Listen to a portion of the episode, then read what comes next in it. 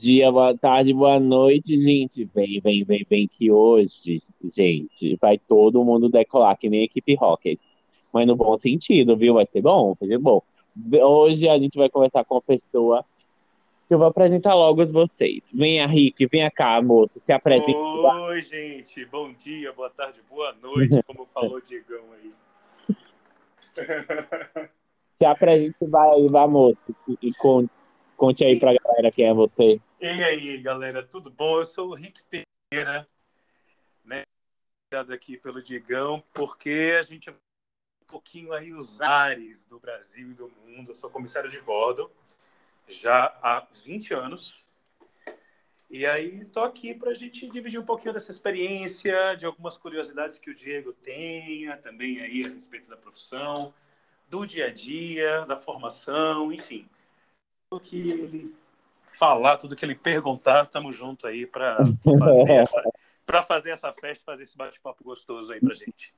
Essa festa aos ares. Henrique, me conta uma coisa, como é que uma pessoa se torna, primeiro, da onde veio a sua vontade? Você tem alguém da família? Como é que foi isso? É engraçado, porque é, eu tenho outras formações, né? É, minha formação principal é eu sou relações públicas uhum. e depois de muito tempo eu sou de Salvador né depois de muito tempo trabalhando é, em Salvador eu percebi que a área em Salvador você tinha que ser filho de alguém tinha que conhecer alguém ou seja tinha que ter um QI muito alto no que indique mesmo né uhum. e não estava rolando eu estava já com três, quatro anos de formado e não estava virando, não estava conseguindo pagar minhas contas, eu estava dando aula de inglês, eu estava uh, ah, tendo que fazer da, da outras coisas para poder complementar minha renda. E hum. os meus pais, eles moram numa cidade a uma hora ao norte de Salvador, chamada Guarajuba. E uhum. eles estavam, estavam intermediando uma venda de um terreno. E essa galera que comprou esse terreno eram todos, todos eram tripulantes. Então era um piloto que era casado com uma comissária que tinha dois filhos, uma comissária e um comissário de bordo. Caramba! É, então, foi super legal. Porque foi muito por acaso, apesar de eu ter visto uh, algumas matérias em telejornais falando sobre a profissão e, e achar super linda a profissão, eu nunca tinha parado para prestar atenção no que é que a profissão poderia fazer por mim ou enfim né é, tá é, é, do que se eu poderia ou não ingressar nessa profissão então uhum. uh, eu tomei conhecimento de que existia um curso específico em Salvador que é onde eu morava para a profissão é, logo depois que os meus pais venderam esse terreno e foi uma coisa muito rápida porque a minha mãe falando comigo falou filho você fala inglês, você não tem vontade de, de, de repente, trabalhar dentro de um avião? E eu parei para pensar e falei, olha, eu acho que pode ser uma coisa interessante, vamos lá. Vamos ver como é que se trata, do que, que se trata uhum. isso aí. Aí fui pesquisar um pouco a respeito da profissão, né? É, conversei um pouco, inclusive, com o pessoal que estava fazendo a compra do terreno lá, e me animei. Falei, olha, vamos lá, vamos ver o que, que vai acontecer aí. Então eu meio que caí de paraquedas na profissão. Não foi uma coisa assim que eu tenho vários colegas que têm que sempre tiveram aspiração de ser, muita gente fala, ah, era meu sonho de, de vida me tornar um comissário de bordo tal. E eu falo para falo você, Diegão, que não foi exatamente o, o que me motivou. O que me uhum. motivou a ir atrás da profissão era que era uma boa perspectiva naquele momento, né? É, eu gostei da ideia de conhecer novas pessoas, novas culturas, que tudo isso que se vende, mas também gostei daquela da, da ideia de não ter uma rotina definida do dia a dia. A gente tem uma rotina, né? A gente tem uma uhum. série de procedimentos, a gente tem rotinas que a gente tem que cumprir, mas não é aquela coisa do acordar todo dia às 6 horas da manhã, é, tomar café da manhã todo dia às 6h15, sair de casa ônibus às 6h45, senão você não consegue chegar a tempo no trabalho e bater o ponto exatamente assim que funciona a profissão e a gente vai explorar um pouco disso aí ao longo do podcast aí. Ah, é bacana. Aí, aí você caiu de paraquedas. Puf, eu de paraquedas. Então, para você se tornar um curso de um comissário de é, bordo no Brasil... Gente, como é que é um curso? né, você, você precisa cumprir com algumas etapas. Né? A primeira delas é você se inscrever e fazer um curso preparatório para o exame da ANAC. Esse curso preparatório você precisa necessariamente fazer em uma escola que seja autorizada da ANAC para que é, é, seja uma escola certificada. Depois, uhum. em, para, em, paralelo a isso, junto à ANAC, você faz também uma carteira de saúde. E essa carteira de saúde ela tem alguns requisitos. Você precisa fazer uma bateria de exames inclusive psicotécnico, uh, a depender da sua idade você precisa fazer teste ergométrico, né? Porque você é, é, um, é um, antigamente chamava certificado de capacidade física. Uhum. Hoje, é, hoje a, a, o exame se chama certificado médico aeronáutico. Significa Bacana. que você está de posse de todas as suas faculdades físicas e mentais para estar dentro de um avião e exercer a profissão, né? Não apenas de, de comissário, mas também os pilotos precisam fazer uh, essa, essa, esse exame e o exame ele inclusive ele é um pouco mais rígido para os pilotos. Ah, ok, então né? para eles tem um passo talvez a mais, né? Na verdade é, é, é mais criterioso. É mais criterioso. Ah, okay. O exame de saúde é mais criterioso, é. Ah, entendi. Né? Aí a gente fez esse curso. Esse curso demora quanto tempo? Esse curso varia muito de escola para escola, tá certo? Ele tem uma média de quatro meses, mas ele pode ser feito mais rápido, a depender da, da, da carga horária da escola, ou mais devagar. Então ele varia entre três a seis meses esse curso né? Uhum. Esse curso ele abrange todas as matérias que vão cair em uma prova específica que você faz junto à ANAC para você se habilitar.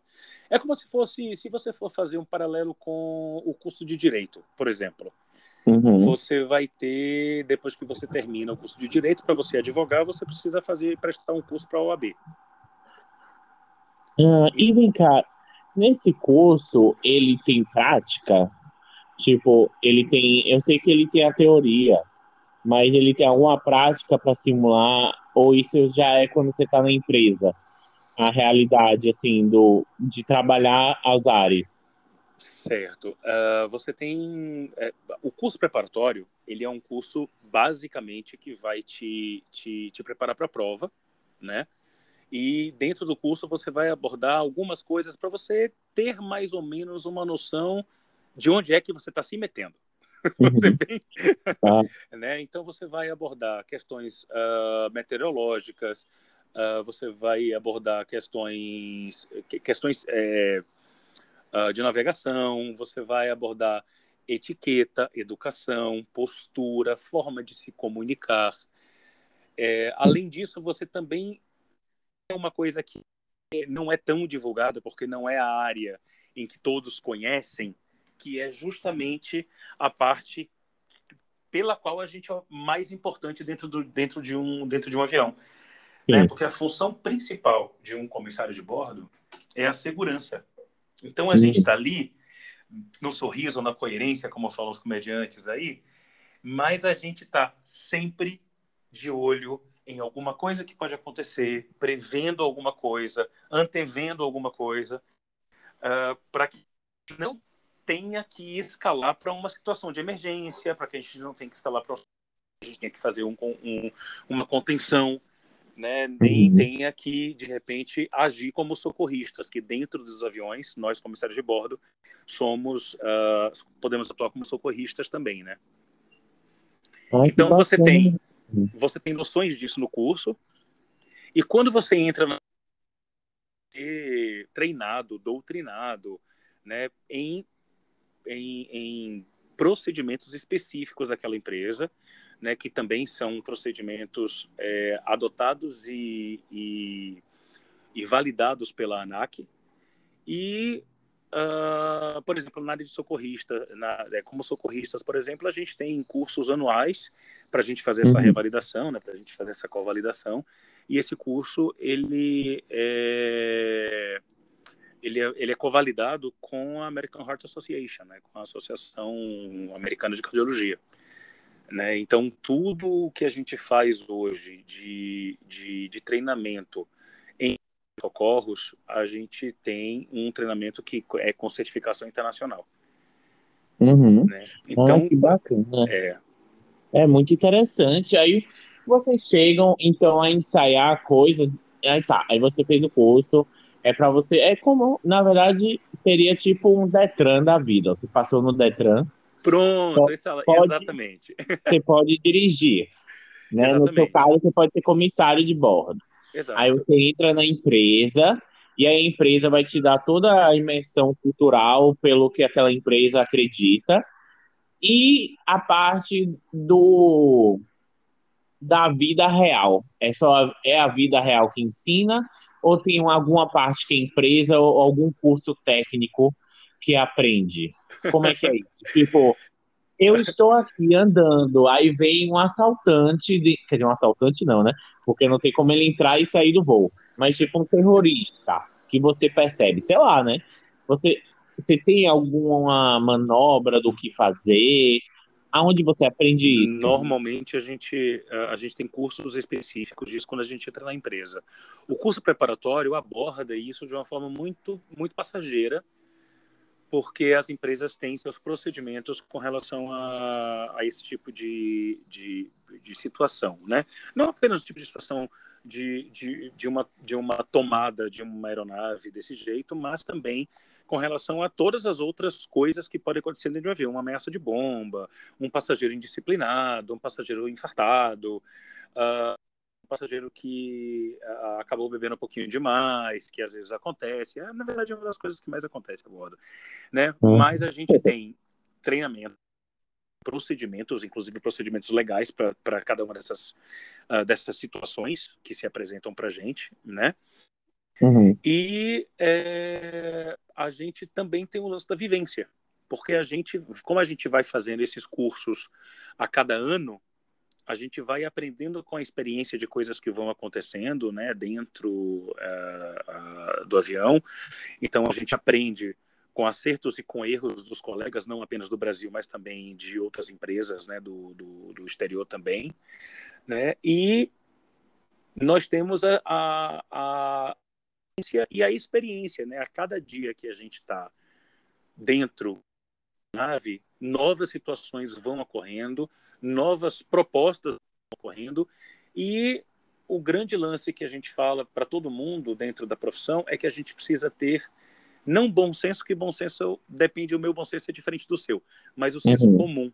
Né? O que, que a gente pode fazer para minimizar os riscos e maximizar os resultados sem que a gente tenha necessariamente que partir para uma um, um pouso alternado, né? a gente pedir para um, o comandante né? um pouso alternado, a gente pedir para um comandante é, é, que agir, né?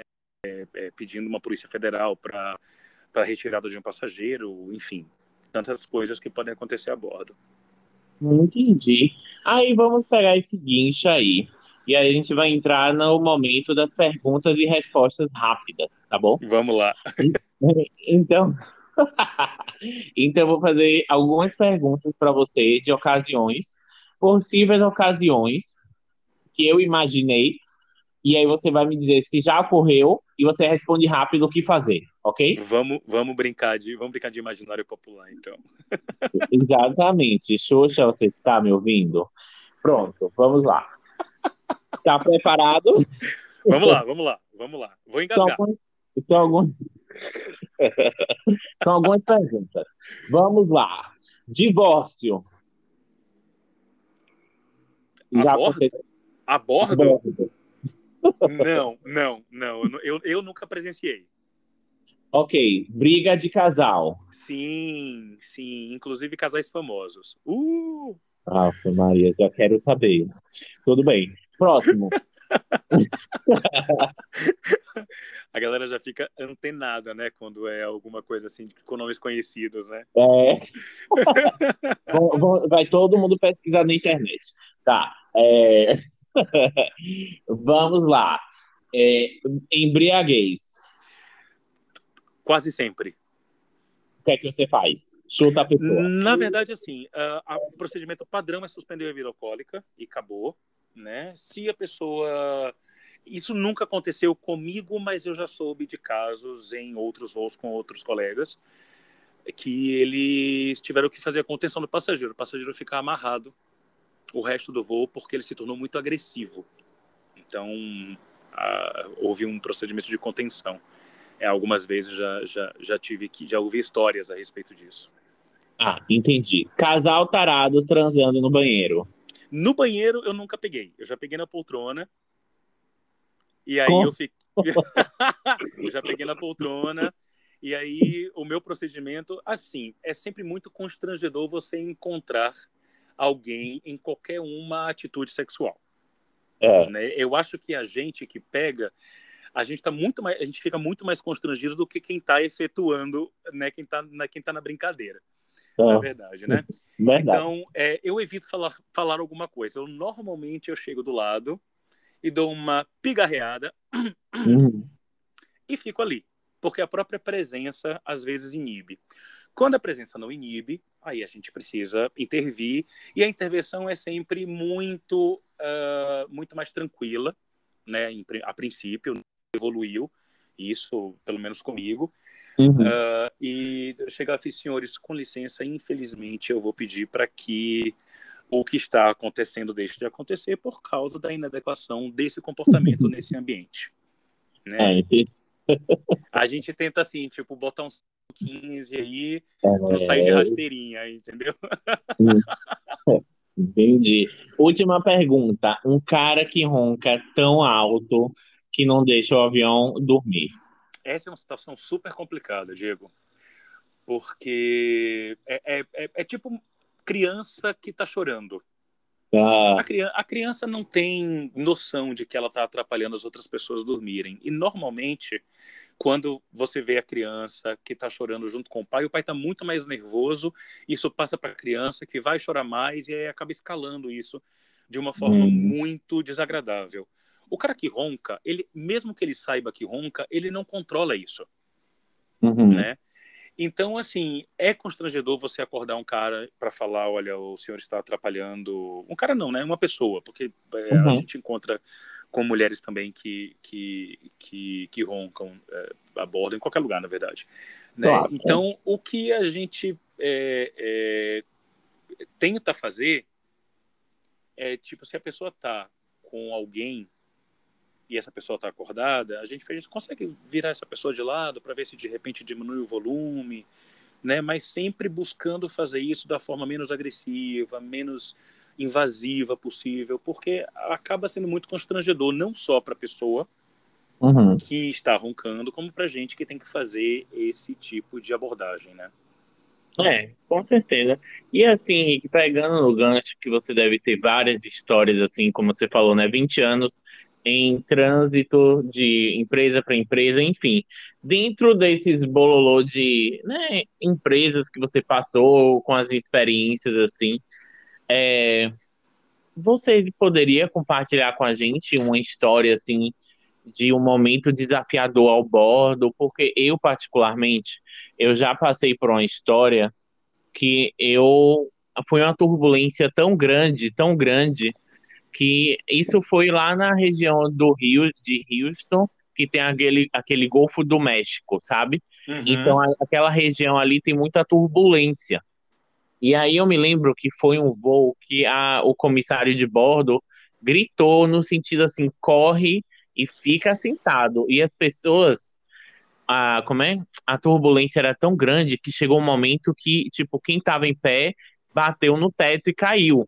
Nossa, então, sério que chegou a isso? Chegou a esse nível. Então eu queria saber assim, você tem alguma história que você poderia compartilhar de assim, a primeira história que te marcou na profissão e a história que talvez mais te assustou, vamos dizer assim, né? É, você falou de turbulência, a gente sempre é, fala muito de turbulência, porque turbulência é, sem dúvida, a, o que mais assusta no, na aviação sem dúvida. Eu tenho duas histórias de turbulência que são assim é, é, quase inacreditáveis, né? Uma delas, eu estava voltando de Santiago em direção a São Paulo. A gente já tinha passado pela Cordilheira uhum. e uh, o cinto de segurança foi ligado, né? O aviso de uso de cintos foi ligado e a gente sentou. Só que a gente já estava com todo o serviço de bordo pronto, já estava tudo para sair. A gente chama de passarela ou corredor, né? Já estava pronto para sair no corredor com o serviço de bordo. né, serviço internacional, então você tem aquela quantidade imensa de bebidas no carrinho, aquele monte de comida no carro também. E aí começou essa turbulência, e essa turbulência foi tão forte que os carrinhos tombaram. Nossa. Então foi comida para um lado, bebida para o outro, o avião batendo, os passageiros gritando, muitos passageiros passando mal. Então você imagina o bolo que foi isso, né? E foram uhum. duas horas de turbulência severa, a gente amarrado, as pessoas chamando a gente. E é, tem uma, uma comissária americana chamada Heather O'Pole, que ela, fa, ela, ela escreveu já alguns livros falando sobre a profissão, e ela tem uma passagem que eu acho super engraçada, que ela fala, se o cinto de segurança estiver, se o aviso de use cintos estiver ligado e a gente estiver sentado, a gente vai até você, porque a minha cabeça é feita do mesmo material que a sua. Uhum. Né? De uma forma engraçada, óbvio, né? não sou tão Sim. engraçado quanto ela, mas é justamente porque a, a, gente não pode levantar também, né? A gente está obrigado também, por lei, a, a acatar com os avisos luminosos do avião.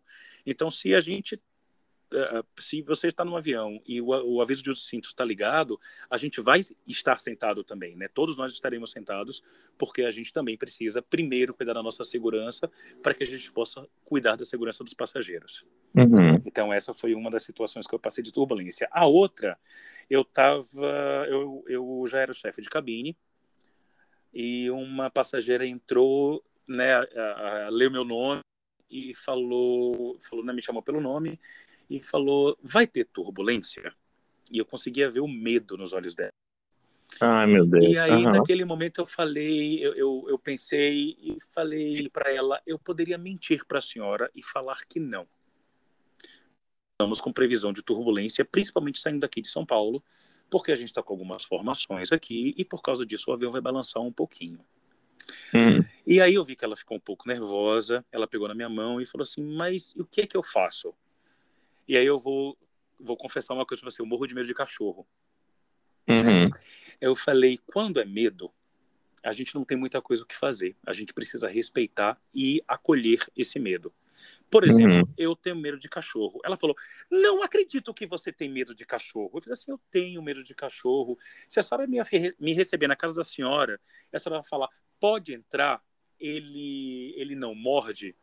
Eu vou falar: Eu não vou entrar porque eu tenho medo de cachorro. Então, eu vou pedir que a senhora prenda esse cachorro, ou que, me fa ou que faça com que ele fique longe de mim de alguma forma para poder diminuir o meu medo. Uhum. Então, para você diminuir o medo para a pessoa, a gente lida com o básico fato de que essa pessoa fala, ah, essa pessoa falta informação.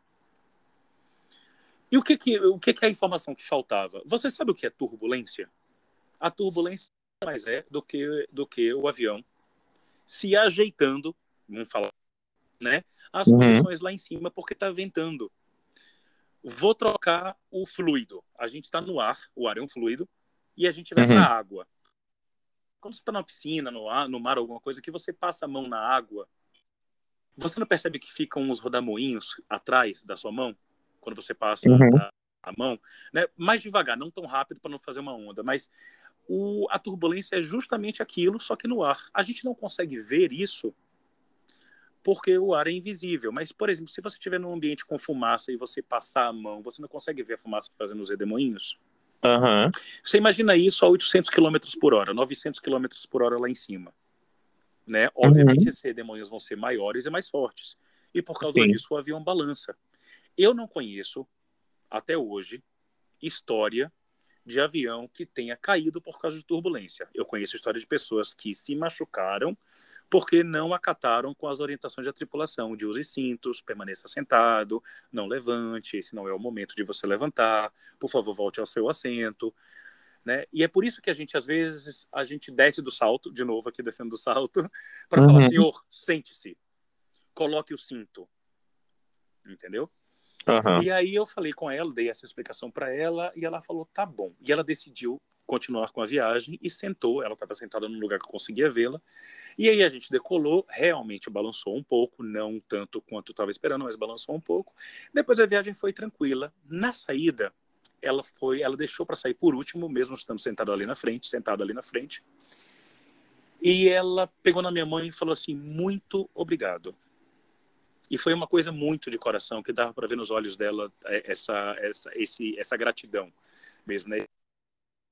Porque ela falou: você podia ter mentido para mim e eu ia me assustar. Como eu já saí de São Paulo sabendo que ia balançar, foi muito mais tranquilo do que eu imaginei e eu consegui suportar essa viagem de avião. Uhum. Muito obrigado. E aquilo, assim, aquilo fez meu dia, óbvio, né? Porque você ser comendado, ser é, ser elogiado porque você decidiu até sabe falar a verdade. Uhum. e eu, eu sempre procuro falar a verdade é, né porque eu acho que a pior coisa é você esconder né a, a, a verdade de, de, quem quer que seja. Então eu procuro sempre estar tá, tá sendo sincero com todos os meus passageiros com todas as pessoas que, que estão dentro do avião. E você já chegou a algum caso extremo de é, pouso de emergência, alguma coisa assim, ou graças a Deus sempre foi Não, o vou... mais pesado foi a turbulência? Não, a gente já te, eu já tive outras é, outras situações a bordo que a gente precisou preparar a cabine para um pouso, mas não exatamente um pouso de emergência.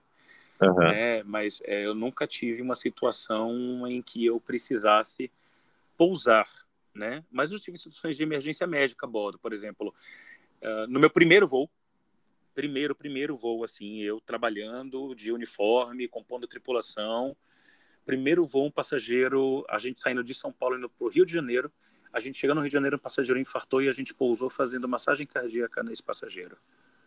Meu Deus. Uhum. É, né, eu falo que se fosse para eu decidir não trabalhar, eu teria decidido não trabalhar na aviação do primeiro voo, porque foi assim uma coisa incrível de você pousar tendo que fazer massagem cardíaca, fazendo massagem cardíaca, nem né? antigamente a gente é, é, não parava de fazer, né? Hoje, pelos novos procedimentos, até para manutenção da nossa própria vida, a gente a gente é, é, acomoda esse passageiro de uma forma que ele não se que ele não se machuque e a gente precisa estar sentado, né, para o pouso.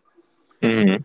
E mas nesse nesse dia foi foi uh, desafiador. Né? Caramba. E é mais bacana. desafiador. É, e é mais desafiador ainda você não ter notícia depois, né? Porque ele desembarca na ambulância e depois você fica querendo saber o que aconteceu e você não sabe o que aconteceu. É tipo aquelas séries que a gente assiste na Netflix que não tem final, que é a série ah, cancelada. Pronto, não é tipo gosto. Isso, você não sabe o que aconteceu com o personagem. Ah, Perturbação. Ah, eu odeio essa série, nem me fale. Eu imagino, eu imagino o quanto deve ser intrigante, né? Mas vamos lá. Vamos lá. Aí que a gente tá chegando pertinho do final, e aí o que é bom passa rápido, né? Você percebeu, né? Te falei. Rapidinho, rapidinho, rapidinho mesmo. Rapidinho. Me tira uma dúvida. Quem a gente. Eu queria assim que você falasse com o ouvinte que tem interesse em trabalhar na área de comissário de bordo, tem receios. É o que, é que você diria para essa pessoa? Tem, você tem preconceitos pela família, por ser comissário? Não, Já, é, não, como não, que foi não. Isso? Bom, é, antes de tudo, é, eu vou falar para você hoje baseado na nossa situação atual, né? Nós estamos nós estamos dentro de um isolamento uh, social por conta de uma pandemia mundial, etc. e tal, né? Mas é, eu, vou, eu, vou dar, eu vou dar os dois aspectos. Eu sou apaixonado pela profissão. Eu acho uma profissão lindíssima. É uma profissão que demanda tempo, que demanda investimento, que demanda paixão, que demanda muito amor pela profissão né? Porque você passa é, datas festivas trabalhando, feriados trabalhando, aniversários de entes queridos trabalhando, casamentos, uh, uh, bodas de prata, bodas de ouro, enfim, você acaba tendo que trabalhar em dias, em feriados, né? Então, muitas vezes eu tô dentro de um avião e quando eu chego no eu abro as minhas mídias sociais, eu vejo meus amigos em, em uma piscina. Estou falando de situação fora pandemia, tá certo? Hoje. Ok. É, via, via meus amigos, minha, meus parentes numa piscina, numa praia, ou numa festa, ou numa reunião social. E a gente fica naquele sentimento de que está perdendo aquilo, né? Uhum. Um ponto positivo. Quando nós estamos de folga, né? Nós estamos realmente de folga. Não tem absolutamente nada que a gente tenha que fazer né, no trabalho em nossos dias de folga. Então a gente realmente relaxa, a gente realmente coloca a perna para cima. Então a gente consegue de repente ir ao cinema numa sessão do meio-dia, que é uma sessão ótima que não tem muita gente. A gente consegue pegar uma praia numa quarta-feira, numa quinta-feira, porque a gente não vai pegar engarrafamento para ir na praia, não vai ter problema de estacionamento, não vai ter problema de achar uma barraca de praia para poder sentar. Então tudo tem seus prós e seus contras, né? Uhum. É, na pandemia essa é, é, é, é, é, uma área que sofreu muito, né? Porque a área de entretenimento, de turismo, é a primeira área que, que, que é cortada em, em uma situação de crise. E a gente está enfrentando uma crise econômica, uma crise, uma crise financeira, uma crise social em cima disso, né? Dessa pandemia mundial, né? Então, hoje, o que houve? Houve uma retração de mercado muito grande. A gente teve recentemente o desligamento uh, de um monte de colegas nas mais diferentes empresas aqui do Brasil. Então, é uma área hoje que está extremamente concorrida. Então, se alguém chega para mim e falar, ah, eu estava pensando em fazer um curso para me tornar comissário de bordo, eu falo, faça, o curso é lindo, é maravilhoso, é uma aula de vida o curso, né? Inclusive, eu tenho vários amigos que fizeram o curso, mas não entraram para a profissão, mas utilizam coisas que vimos no curso até hoje, na vida, na, na, na em suas vidas profissionais, né? Uhum. Mas, eu, mas eu também falo, embora o curso seja lindo, eu vou falar para você não esperar por agora uma absorção do, no mercado de trabalho, porque essa absorção no mercado de trabalho está muito complicada. Né? Quando o mercado voltar a aquecer, com certeza as empresas que demitiram vão começar a readmitir as pessoas que já, já estão habilitadas, que já têm experiência, que já estavam no mercado antes e que estão disponíveis para voltar para esse mercado, tudo isso entendeu? Mas, uhum. resumo da ópera, como eu costumo falar, é uma profissão linda, é uma profissão que, que, que demanda você estar bem consigo mesmo, porque você muitas vezes está sozinho. Né? Apesar da gente estar com a tripulação, às vezes a gente tem tripulação de 6, 8, 15 pessoas. É, mas a gente, quando chega nos nossos pernoites, que a gente tem a, a, a que a gente está tá nos hotéis, a gente está sozinho, a gente não está com o, com o nosso parceiro, nossa parceira, nosso namorado, namorada, é, cachorro, papagaio, periquito, caga, do, enfim, nenhum dos nossos uhum. bichinhos de estimação, né? Não está com nossos pais, não está com nossos primos, não está com nossos amigos.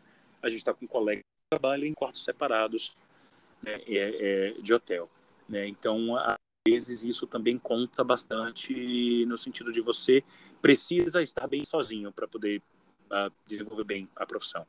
Né? E você, Henrique, para só dando uma pausa aí, que eu achei bem interessante isso.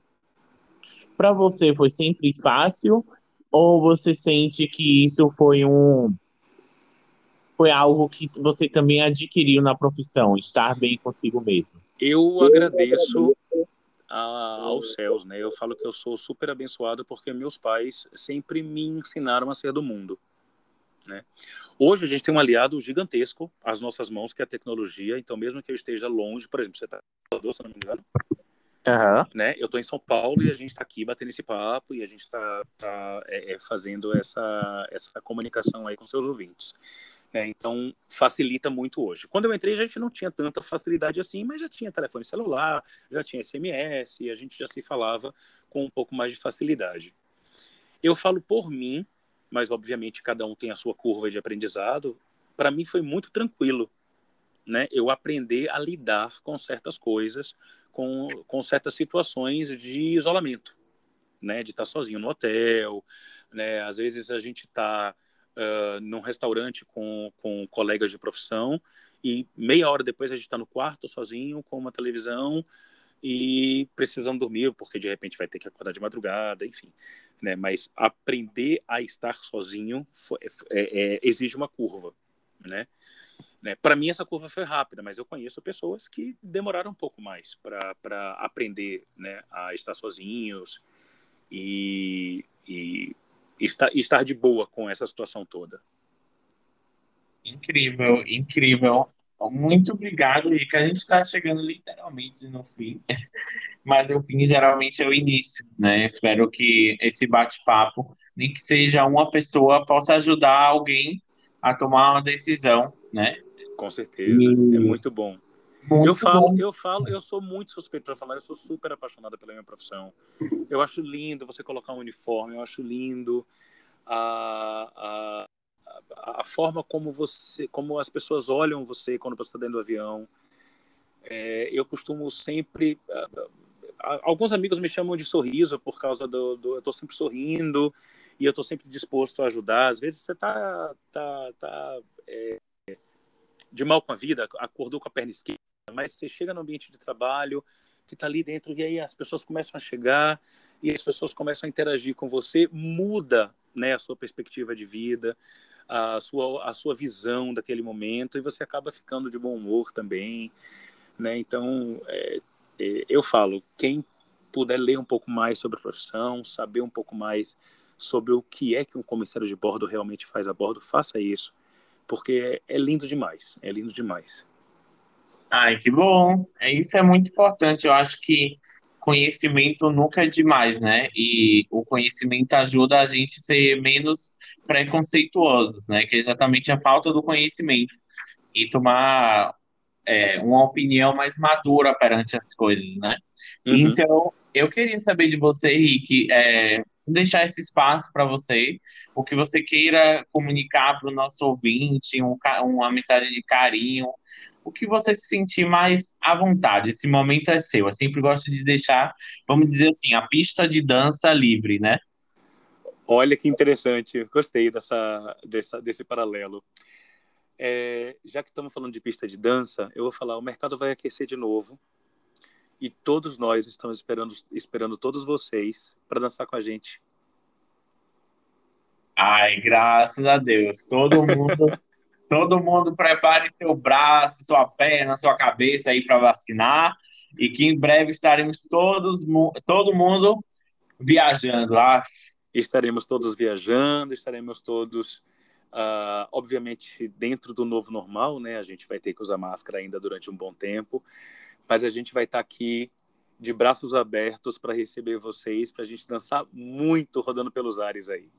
Gosto assim, Rick. Muito obrigado, muito obrigado pelo seu tempo e espero que você tenha gostado também de ter participado. Ó, Diego, eu que agradeço a oportunidade de falar um pouquinho sobre a profissão. Uh, lembrar que lembrar a todos que as orientações da tripulação são sempre muito importantes. Então, por mais que você viaje, por mais que você saiba, preste atenção nas orientações, preste atenção na demonstração de segurança, no vídeo de segurança, preste atenção nas, na, na, nos pedidos dos comissários, porque nunca é porque a gente está enchendo o saco. A gente está sempre primando pela segurança e pela boa ordem a bordo. Ai. Gosto assim, obrigado, viu, Rick? Eu que agradeço. gente, olha, semana que vem tem mais, viu? A gente está chegando no final da primeira temporada. Mas depois vem a segunda, gente. Vai com calma. Olha a ansiedade, viu? Gostou do Rick? Vou deixar as redes sociais dele aqui nesse comentário. E aí você pode falar com essa pessoa maravilhosa quando você quiser. Obrigado, viu, Rick? Se cuida, viu, homem? Um grande abraço para todo mundo. Muito obrigado pela oportunidade mais uma vez. E Fala, Diego! Vamos lá. Tchau, gente. Beijo.